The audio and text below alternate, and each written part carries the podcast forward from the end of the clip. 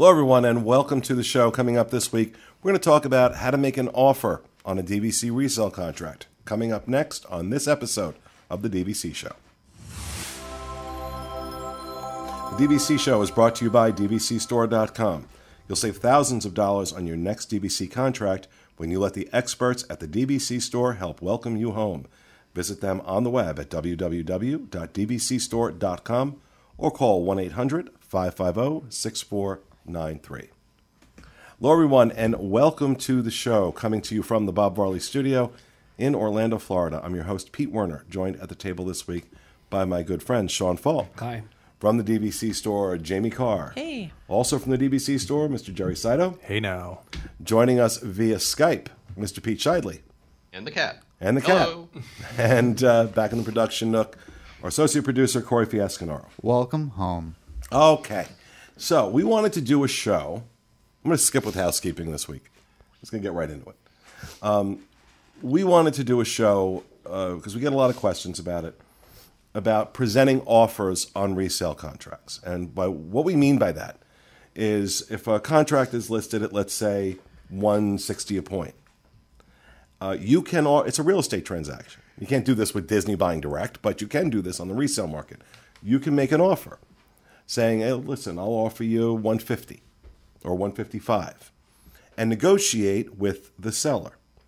But there are strategies to this that are useful. So we're going to let the experts over here uh, talk about what those strategies are and things you need to keep in mind if you want to make an offer on a resale contract. So I think uh, I, I think you know presenting an offer is a good idea. Um, trying to save yourself some money, but there's uh, again strategy. So if it's a listing that is a perfect match, it's something that you've been looking for. It's an add-on, or it's the right use year. It's got the points. It's the location. Whatever. You know, sometimes jumping on that property at full price is a good idea because it locks it up and secures the property. But if it's overpriced or something's not right, definitely consider the offer. Make it make a lower bid towards that uh, package, and it's pretty simple. We get general information, then we call the seller and present it. But usually, offers that are accepted are within a few dollars a point. So, uh, you know, five dollars a point uh, up to the full price, less or uh, sorry, less than five dollars up to the full price is commonly accepted. But you can try anything. Um, But the problem is, and I've had this experience, where you're you put something up for sale and you've got it up for 160, and somebody comes back and offers 130. By law, you're required on a real estate transaction to present all offers. Um, for me, I was like, "Did you hit your head?" $130 a point. Get out of here. And I, you know, I won't even, I, I wouldn't even counter that. I wouldn't even counter because I don't, I don't take you seriously. And you're, and even if I, even if I did get really, really, really, really drunk, and say yes, you're not getting that property. Disney is. There's no way it's going to pass right of first refusal. So that's why the strategy is important because, you know, presumably you're not trying to help Disney buy back contracts. So you want to create, you want to present an offer that makes sense, that will, that the buyer, the, the seller will accept, and that will pass right of first refusal with Disney. So you see something like that, obviously it's somebody who does doesn't understand the hmm. process.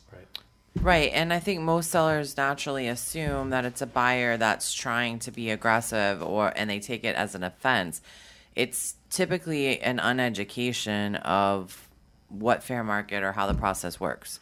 So if you inquire online and there's an opportunity to make an offer, I would still strongly suggest when the agent emails or calls you back, have a discussion, ask the agent's opinion, say what have properties been selling for, what have properties been passing for, because you're doing yourself a disservice to offer 130 on a 160 because as soon as we contact that seller, so you're not contacting that seller, you're making it to us. It makes the process a lot easier. We're contacting the seller, and as Pete said, the seller's shutting down at that point. Whether they think you're uned- uneducated, which most don't, they just take offense. And then they, I say, well, why don't you counter? And then the seller says, this person and I aren't even the same ballpark. I don't want to work with them. So now there's automatically uh, the seller has put a wall up. They don't want to come back. Where if we had had a discussion or an email or we had educated you on fair market value or you think you've done the research but still ask our opinion, even if you say, "Well, I was really willing to pay 150," but you offered 130, it doesn't really work the same with general real estate as DVC. DVC owners just kind of they're naturally educated, they know what their property is worth and they're going to shut down and you're not going to get a response from them and they're not going to work with you. They're just going to say no, thank you. I'll wait for the next buyer. Even if you come back with the offer that Pete wants to hear, at that point you've already closed the door with Yeah, that if you person. if, yeah if you're not coming back with a full price offer at that point, I'm not interested. right. Right. Well, we had a we had uh, a discussion on over on DVC fan a few days ago, um, and you know somebody was talking about oh they had tried to bid on something and the seller dropped out and it wasn't through DVC store it was with a different company and you know I had explained on there I was like hey um, you know it's not necessarily the other company's fault that it happened the seller dropped out but um, in talking about it, like, you know, they need to make sure they're educated on like what's going on in those lines of communication. And I think all that has to do with like how you guys communicate with your customers, your buyers and your sellers, and you guys do a really good job of Well, we keeping try that to- line open. obviously educate, but sometimes people will get their information from other sources. So they'll go through Google and they'll see right of first refusal reports from three years ago or something absurd that's out there on a blog, and they're like, "Well, this person got it for, you know, that price, so I want it for that price." And that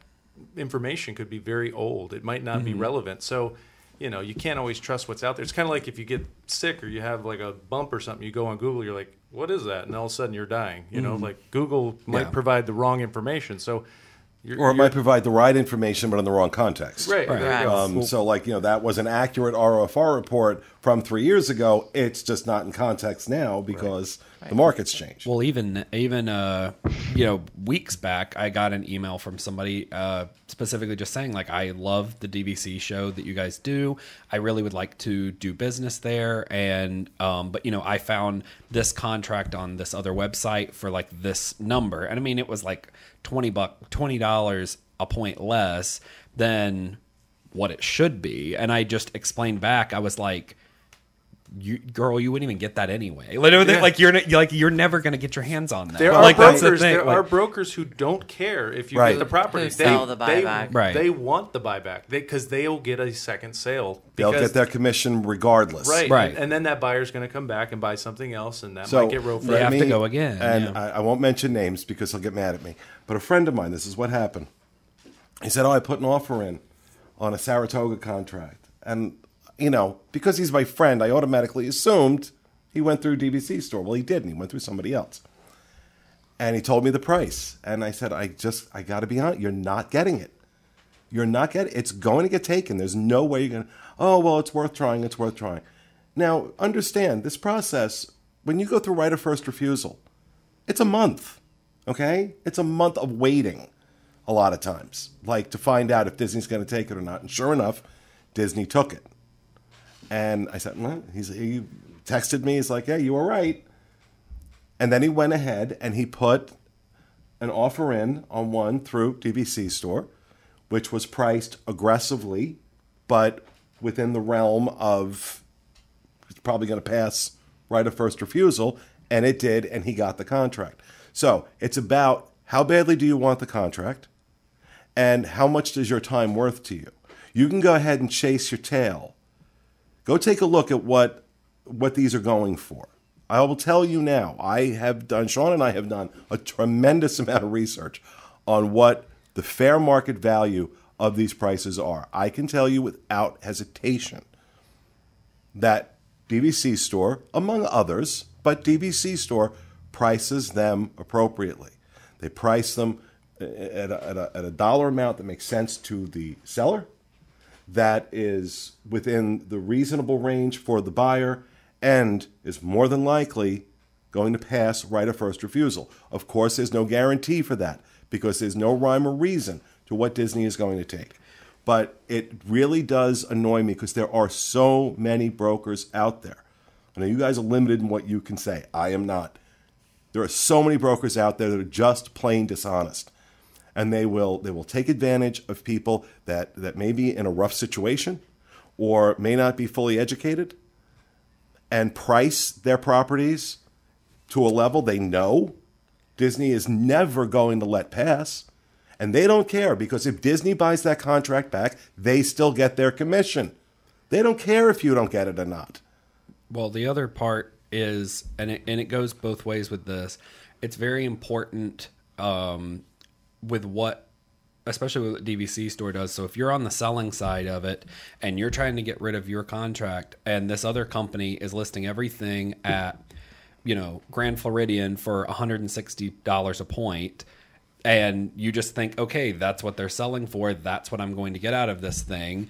You could have gotten a lot more out of it as the seller. You would have made more money off of it. In turn, as the buyer, you're not wasting your time bidding $160 a point on Grand Floridian that you're not going to ever get your hands on. But beyond that, if you could get it for $160 a point, what are you doing to the value of the thing you're buying into? Like the big point of buying DVC compared to buying Marriott or Westgate or whatever else is like the thing holds its value. And if all of a sudden everyone's going to start getting 20 30 40 dollars below stuff you're only hurting the own your own product that you're attempting to buy into so it makes no sense Well, Like- and again, it doesn't get through. It'll and, never and get the, through. and the broker who's listing those at a low price is, not, again, not doing a service to the seller. They're not telling them real value, and they're looking for a quick sale that they don't care. They're going to get bought back. So Right. it doesn't win. And you'd be surprised how pervasive it is. It's pervasive. Now, Pete, you've made offers. Yeah. Um, so I just wanted to make a comment about. There's also something to remember when making an offer is that not all contracts are created equal in terms of the level of popu- popularity of that contract. So if there is a 75 point beach club contract out there, that contract's going to go like that. So if you're going to try to haggle on that contract, you're never going to get anywhere because it's going to sell within a day or two. You can put it, you can put your offer in ten dollars below what they're asking for, even though it's probably a higher price point because it is a small contract. It's going to be gone. If you got a larger point contract, it you know again Saratoga Springs. Let's say there's a 400 point contract at Saratoga Springs. That's not going to have as high demand. You're more likely to see an offer. You may be able to offer 10 points below what its listing price is, and be able to get interest in that because the person isn't seeing as many uh, as many offers from that. So that's just my opinion, but that that's what I saw too. Um, you know, my the one of the contracts I bid on was a uh, boardwalk contract with 75 points. I debated at the time about do I offer less. It was at, at the time it was a little high, but now it looks great because it was 105 dollars. But Yeah, that's um, good. but at the time that was actually pretty high for bo- boardwalk contracts were going in the 90s uh, and um, i was like well should i offer less and i said well you know what i mean even if i offer like 102 it's only a couple hundred dollars and then it's more likely to be taken by somebody else so i just offered the 105 whereas last year when i was looking at animal kingdom contracts larger contracts I wasn't going to pay the the price. I was going to try to try, try to find something that I was getting, you know, at the low end. I wasn't I wasn't trying to undercut, but I was, you know, if someone had it at 115, I was going to offer 110. So you really got to look at what's available out there. Are the contracts going to go fast, or is it something that might be around for a uh, while? And I think that's a decision to make too. Pete, when did you buy your boardwalk? How long ago? Two, 2017. 2017. So you think about in the last three years, how much? Because what is boardwalk going for now? I'd say that would probably sell 140s, 150s. Yeah, for probably. that Okay. contract. So Yeah. people ask all the time about the 2042 thing. You're going to switch to me? You're going to stay on Jerry? Okay, there we go. Um, people ask about the 2042 thing all the time. Here it is, three years later. Three years later, and that which is closer to 2042 than when he bought it. And look where the price is now. So these things keep their value, they or they grow in value. If he turned around and sold that right now, he'd make he'd make money. Yeah. He'd make money Yeah. off the deal. Plus, he got some vacations out. Well, beyond that, Yep. there there are just like certain types of people in general, and I think that's why DVC people will tend to shut down. People have that yard sale factor. Like I could literally list a Corvette in a yard sale for ten cents, and somebody'd offer me five. Like that's just e- immediately. And they just like the deal. Like they like they need to know that they got a discount. Like even like they just need to haggle. They need to do that kind of thing. But also with putting in a bid on something, you a lot of people get spooked off sometimes by like, oh, there's no points on this until like February of 2021. So like, but this contract, you know, it has points in August or has points coming on in in in March or something. But you need to realistically think about when am I going to book this thing? Because a lot of times you're not going in the next even if you had to wait till February 2021 like that's the earliest you even could go cuz you got to I mean this whole process takes a while and so if you're getting points coming on in October fantastic like by the time this closes by the time you find availability and figure out your plans with your family like now you have points so i think people get hung up a lot Yeah. on needing it to have points immediately when there may not even be availability for you to use those Yeah. points at the beginning So And if you're a haggler, to Sean's point, Mm-hmm. we'll take your offer and we'll haggle for you. That's our job. That's what we do every day. But on the other side of that, if you're making an offer that you know is more aggressive than the current market by a significant amount, don't be discouraged when the seller comes back and says, I'm firm, and they don't have a counter offer. Because and that's that's the nice And- way. That's the nice way of uh, that. That's how Jamie's going to say it to you, because when Jerry came to me with one of those offers, I can't I can't keep my suitable rating on iTunes and tell you what I actually said, um, because this was thirty dollars a point under the asking price, and it's like you're an idiot. But Yeah, Jerry's and not going to and say that to you. I am. And, and to remember, Jerry and Jamie, they're working for the seller and the buyer, so they're going to take that con- they're going to take that offer to the seller, but they're going to be honest with them as well. And if they, you know, if they don't think it's a good value, they're going to say, well, here's the offer, but you know, I think you can do better. Well, and let's not right? let, I would imagine they're going to say that. Absolutely. let's not uh, let's not lose sight of the importance of that. That you know the importance of working with someone whose you know job is to get the deal done, but to also make sure that both the buyer and the seller Right. are well represented and are and it's and it's done with integrity. And, It's that, done. and that's what I'm trying to say. There and- is they're gonna they're trying to benefit both parties in this transaction. Right. And, and you know this is a legitimate group, and they're going to do that. They're not, as you mentioned, other sellers that are just worried about getting the sale. They're, looking to benefit both the seller and the buyer. And there's a reason they've been around for 25, 26 years now. Um, and again, taking nothing away from others. I've not dealt with others. I know there are disreputable ones out there, but this was the company I always dealt with from the very beginning. And there was a reason that they were on the site, and our relationship has grown over the years um, because I trust them. There's a reason I buy, bought all of my resales through them because I trust them. Um, and I got to be able to get on here and tell you why I trust them. Um, so, but uh, I thought this was an important conversation to have because there's a lot of confusion that goes on around making offers. Can you make an offer? What's what's a good offer to make? Uh, so I thought maybe having a more expanded discussion about it was a good idea. Of course, you can find those contracts to make those great appropriate offers on at dvcstore.com. And that will do it for this episode of our show. Our show.